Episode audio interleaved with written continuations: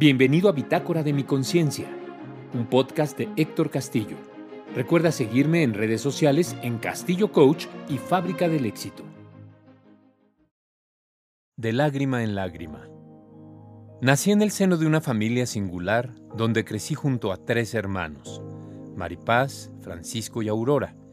Éramos dos hombres y dos mujeres, aunque mi papá siempre bromeaba conmigo que tenía un hijo, dos hijas y a mí, como en una indefinición que nos causaba gracia.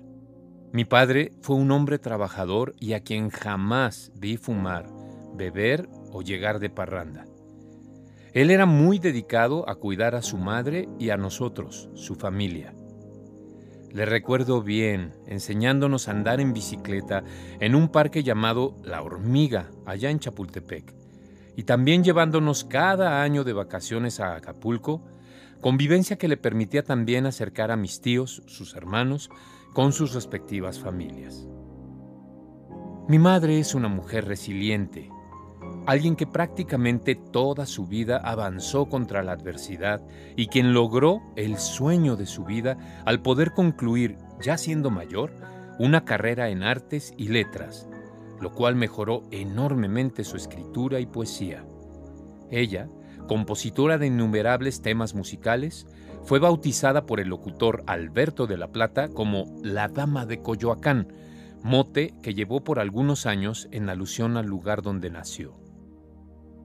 Crecer con mis hermanos fue una experiencia llena de emociones diferentes y contrastantes. Fuimos y somos una familia muy unida, que siempre se comunica todo lo que piensa y donde cada uno aprendió a respetar la individualidad de los otros. Tengo tan presentes nuestras cenas en la cocina, lugar donde nos enterábamos de los acontecimientos de cada uno, nos aconsejábamos, bromeábamos o simplemente agarrábamos una guitarra y cantábamos algo para disminuir la tensión de estar creciendo y saber que pronto enfrentaríamos el mundo real.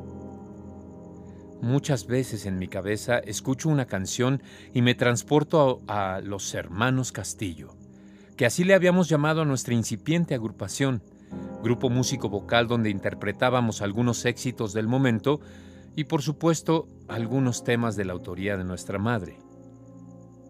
Como en todo hogar enfrentamos momentos duros y difíciles, dolorosos a veces, y supimos mantenernos firmes y fuertes como buenos soldados ante los acontecimientos que nos confrontaron, solidarios con alguno de nosotros ante pérdidas y rompimientos a nivel pareja, atentos a lo que podía dañar nuestra pequeña sociedad y siempre con la libertad de emitir juicios sobre todo lo que escuchábamos, fueran estos ciertos.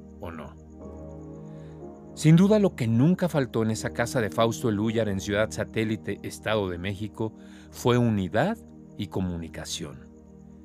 Ahí quedaron muchos de mis recuerdos de unos padres a quienes honro y unos amados hermanos que extraño juntos de lágrima en lágrima.